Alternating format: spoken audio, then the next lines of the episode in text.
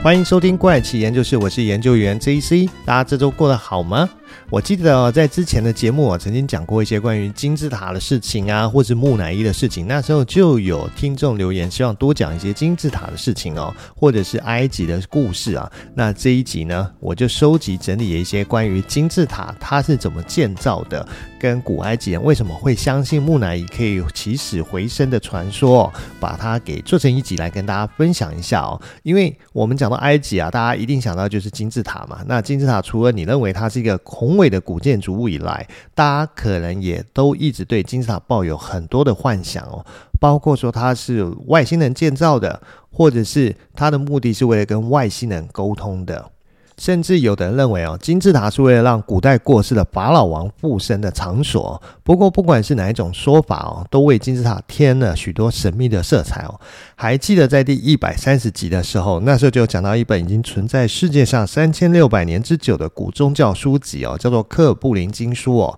在那一集的故事里面，我有提到啊，这个世界即将面对毁灭性的灾难哦。为了能够顺利度过这次的灾难，古埃及人认为通过木乃伊的复活，也许。去可以对抗灾难，可是为什么是木乃伊呢？因为古埃及人认为人死之后可以复活，而复活的灵魂就需要原本的身体哦，所以他们必须保存原来的身体，给万一这个人复活的时候，他才有躯体可以用。所以在这本经书里面提到，过世的人被制成木乃伊，在经过特殊的仪式啊，是可以召唤为这些往生者啊，再次回到人世间哦。不过，记录木乃伊可以起死回生的书籍，可不是只有《科尔布林经书》一本书而已。在上个世纪的一八八八年的时候，就有古埃及考古学家啊发现了一本死者之书哦，里面就记录了一整套让人复活的步骤啊，也被称为地狱通关手册哦。因为在书里面记载哦，只要进入地狱的人通关成功哦。他就可以死而复生了，哦，但是该怎么做呢？还有我们熟知的木乃伊在里面有扮演什么样的角色呢？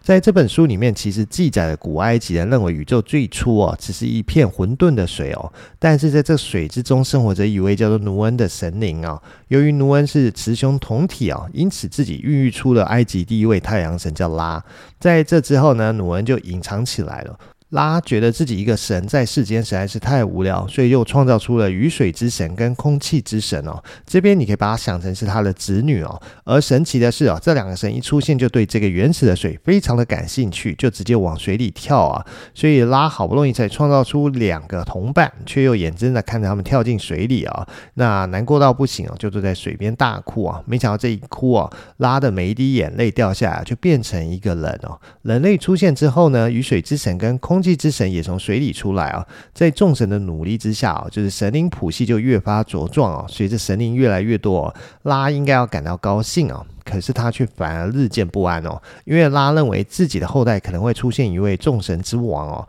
而这位众神之王很有可能会杀死自己哦。为了不让这个状况发生哦，他就禁止众神继续繁衍了。可是往往越被禁止的事情，又越有人会做哦。那天空之神跟大地之神哦，就违背了拉的命令哦，私自繁衍出了四位神灵，分别叫做欧西里斯啊、赛特、伊西斯跟奈芙蒂斯哦。而其中欧西里斯啊，就是当拉当初害怕的那位众神之王啊，因为就是他结束了旧神的统治时代啊，然而新神时代的到来，反而让整个世界变得更加混乱哦。欧西里斯哦，独受女神们的青睐哦，惹得兄弟赛特非常的不开心哦。为了获得女神们的宠爱哦，赛特跟欧西里斯就展开了战斗哦。然而在这场战斗里面呢，欧西里斯不幸落败，并坠入冥界哦。来到冥界的欧西里斯不甘心就此失败啊，于是就在这边创。创造出死神啊！那死神出现以后的第一件事情就是先让欧西里斯复活，随后对赛特进行了一场复仇啊！这个时候赛特正主管着人间哦，享受女神们的拥戴哦。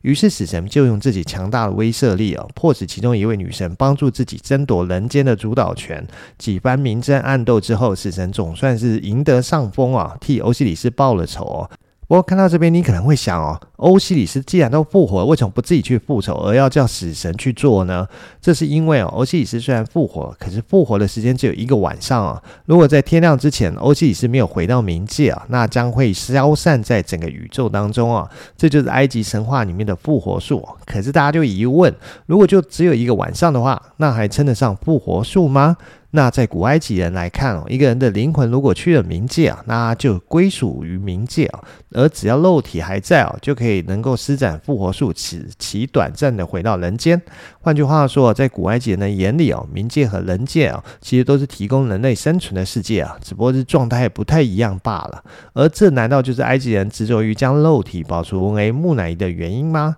古埃及人可能真的学会复活术吗？上面讲的其实都是关于古埃及神话的故事哦。但是在一八八八年哦，有一位考古学家真的发现了一套可以追溯到三千年前的死者之书哦。在这本死者之书里面呢，就清晰地记载了复活术的全部流程。早期的死者之书啊，其实都是绘制在墓壁啊、棺材或器物上。而最古老的死者之书，据说是出现在公元前三零五零年哦，就是距今五零七三年以前哦。到了后期呢，也就是埃及的新王国时期啊。在开始出现所谓的沙草纸啊，那才出现了所谓纸本的死者之书。而沙草纸呢，是古埃及人广泛采用的书写材料啊。它是使用当时盛产于尼罗河三角洲的紫沙草的精制成。大概是在西元前，就是公元前三千年，古埃及人开始使用沙草纸书写，也就是被考古学家发现那本距今三千年的纸本死者之书哦。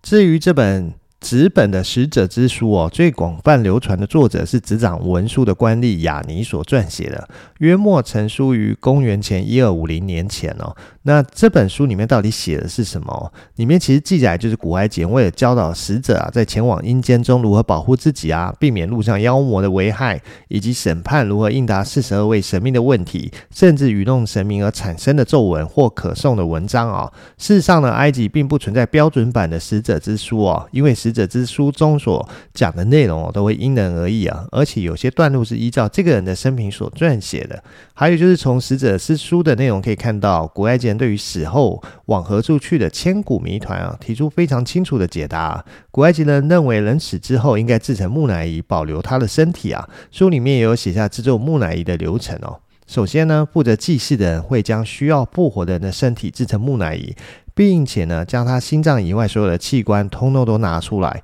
因为在古埃及人看来哦，心脏是情感、记忆跟智慧的所在之处哦，所以保留心脏的话，就相当保留于一个人的人生哦。将他的器官都拿走以后呢，祭祀者就会将整个尸体哦泡在咸水中，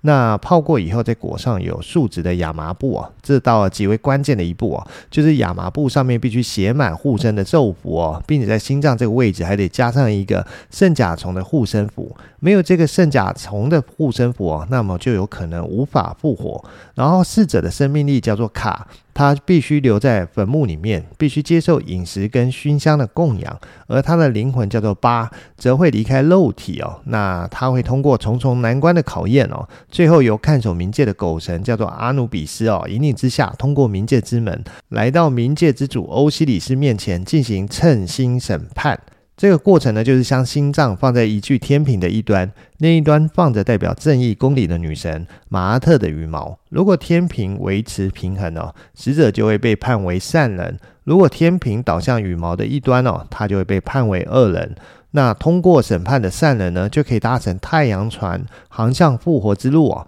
并在来世过灵剑哦，挑分堪比着与今生一样的美好生活。那至于未能通过审判的恶人呢，心脏就会被取出，由怪兽阿密特所吞噬哦。死者不能进入来世哦。阿密特的造型是鳄鱼的头、狮子的上半身跟河马的下半身哦，集了非洲三种最凶猛的动物于一身哦。那死亡之书最重要的部分就是面对死后世界的各种困境，应如何应对的咒语，总共有一百九十二组记载于各种版本的文书哦，包括冥界众神的名号跟特征。保存个人躯体与灵魂的方法，面对邪恶力量时应该如何自我保护啊？还有通过冥界各种考验的指引哦。最著名的两段咒语，便是面对称心审判时所应对之词哦。其内容在提醒使者啊，在欧西里斯面前接受审判时，必须宣誓没有犯过四十二条罪状中的任何一条，其后便进行称心审判哦。其实，若天平倒向羽毛的一端哦，能有咒语可以为其开脱；但如果结果能为不变，就会被判为恶人。为了通关哦，埃及人还研发出一系列的密码跟咒术哦。在死者之书记载的三个基本关卡是复活的基本前提。如果说灵魂在任意关卡失败哦，都意味着他走不到重生的那一步。而死亡之书中所列出的各种罪状与传统宗教的道德戒律哦，基本没有差异。不过在书里也有提到，逝者可以透过祭祀、咒语向神明贿赂或求情的方式来免罪，在严苛的道德律令背后啊，能有可以妥协跟操作的空间呐、如果将死亡之书结合金字塔所发现的庞大陪葬品跟木乃伊制作来看哦，古埃及人对于死亡仪式哦，包含着戒慎恐惧又充满期待的一个矛盾情节啊。也正因为古埃及人对于死亡这件事情包含着矛盾情节，才会相信人死还可以复生。然后在死者之书第二十九篇中还记载了这么一段关于符咒的内容哦，大概的意思是逝者向神明喊话说：“请在座的诸位听清楚哦。”如果你们想夺走我的心脏，那么这些祭品你们大概也享用不到。享用不到祭品的神会怎么样？他们会无力的倒下，还会无法履行自己的职责。最后，太阳神拉就会生气，冥界也会不得安宁哦。听到这些符咒的感觉，是不是很像是在威胁古埃及的神灵们？从这边也可以看出哦，在古埃及人的眼里哦，灵魂并不一定要对冥界百依百顺哦，他们之间也是存在正常的交易哦。那在这些符咒的帮助下，灵魂得到重生的几率就会大大增加。那么灵魂重生之后会变成什么样呢？死者之书里面也有记载哦，当灵魂重生之后，他会回到最初的身体里面哦，身体的各项机能就会开始恢复啊。现实中的家人们也会有带有先前的记忆跟他一起生活。当然，在现代的社会里面，复活术这个词汇哦，本身就意味着不可能，那是违反大自然基本规律的。所以，死者之书的内容只是让我们看到古埃及的那种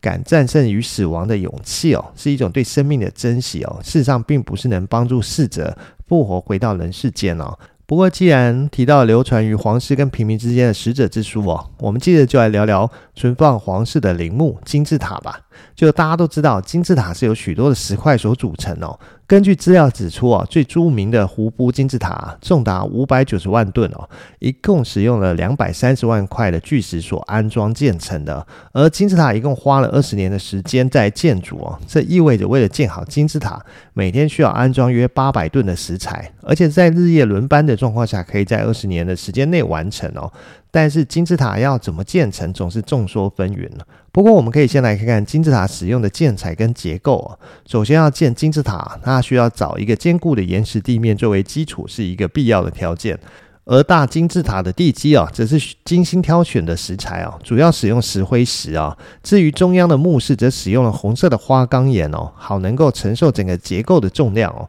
然后外部覆盖的建材，则是使用了白色的石灰岩，这是当时埃及最高品质的建材啊。这个建材啊，让金字塔看起来更加的明亮，还有引人注目哦。不过，你有没有想过，所有这些材料都不一定是能够在金字塔吉萨这个地区周围能找到的哦？这就意味着它必须要从其他地方运过来。除了黄色的基础石灰石，就是在吉萨这边周围可以找到的。那其他像是中央大厅的红色花岗岩呢，是来自南部的雅斯文。这些花岗岩石块要从八百公里远哦运到这边来哦，你可以想象这是一件多浩大的工工程，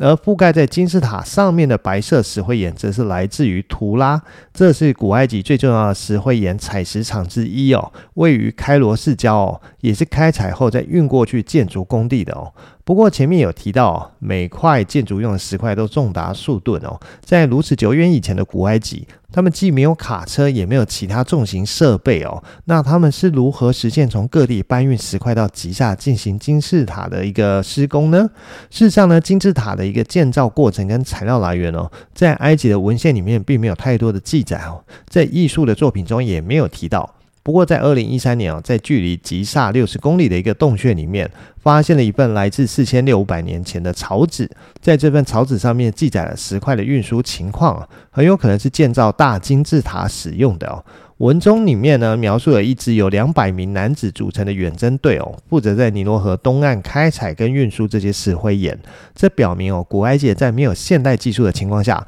还是有办法移动数吨的石头来建造金字塔。这些建筑物的最大谜团之一，就是这些巨石的规模以及他们如何运输的呢？有许多的传言哦，都会谣传金字塔是外星人建造的。不然就是古埃及人在得到外星人的帮助之下，才得以实现金字塔的建造啊！不然没有一个现代技术的古代文明是要如何建造如此庞大的建筑物呢？即便是在现代哦，你想想看，想要将超过两百万块，每一块重量在数吨的石头哦，在没有重型机械的参与下，从八百公里外运到建筑工地去哦，听起来就是一个很难以实现的重大工程哦。在你想象的超自然现象或外星人的帮助下呢，事实上古埃及人有他自己的聪明才智来解决这件事情哦，才是真正的秘密哦。因为前面提到二零一三年发现的那张草纸上面哦，就有一些关于石块运送的方法。里面提到呢，石灰岩和其他的材料啊，在开采的时候，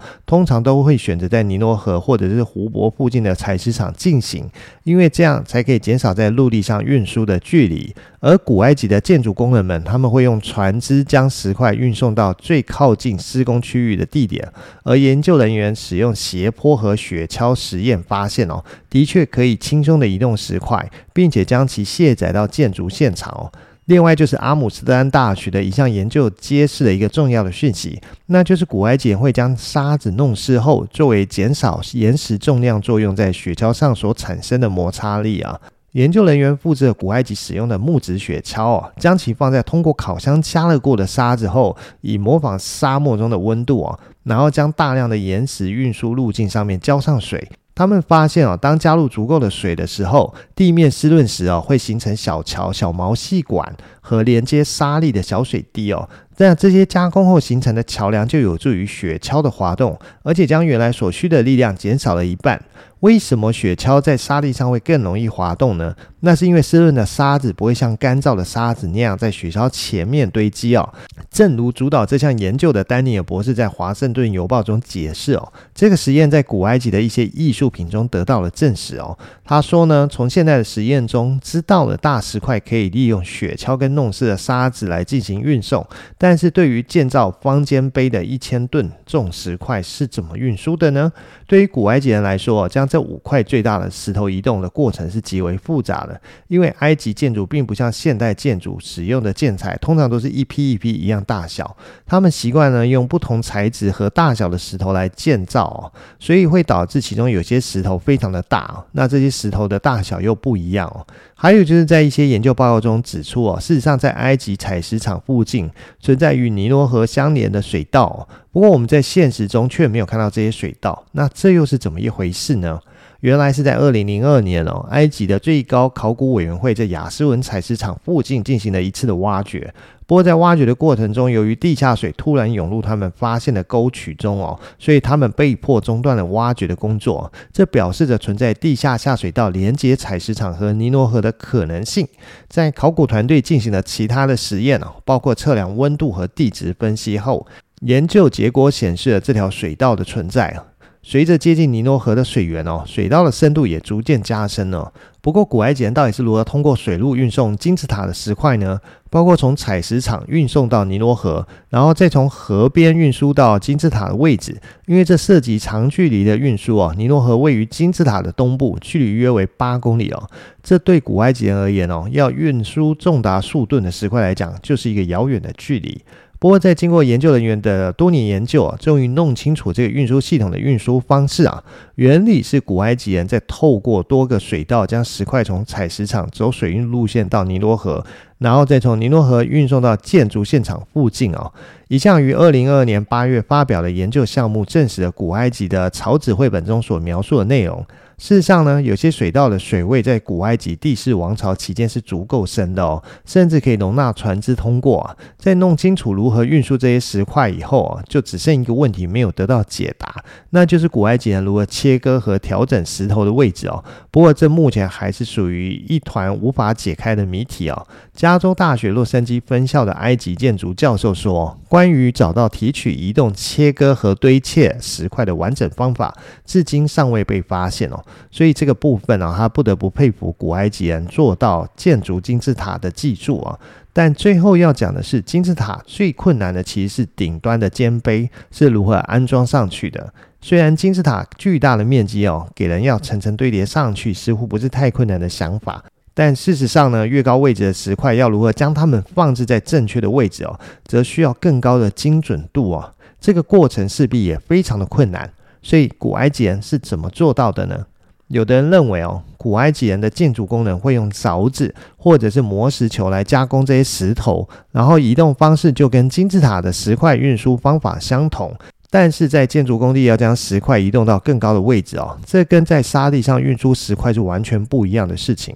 还有就是关于建造方尖碑的过程，依旧存在许多的疑问跟谜团哦。有一种假设是认为古埃及人他们是在斜坡上建造尖碑哦，也就是说，在方尖碑要安放的地方附近会建造一对斜坡，一个是上升，另一个则是下降。方尖碑呢，在组装完成后会被放置在斜坡的一侧，以四十五度的角度哦，依靠在上面哦。目前最可信的假设是在古埃及人建造金字塔的时候，他们会在方尖碑的顶端绑上绳子，然后通过人力拉扯绳子，使其完全的竖立起来。但是目前还没有发现任何理由跟证据来解释为什么古埃及人选择在吉萨建造他们的大金字塔。因为吉萨并不是古埃及的首都，然而这里却是古代文明中最大和最重要的金字塔区域啊。很多的看法是说，为什么选择在吉萨建造金字塔？是因为吉萨能够承载如此庞大和沉重的结构哦。因为吉萨的高地足够坚固，可以承受这些巨大的建筑物，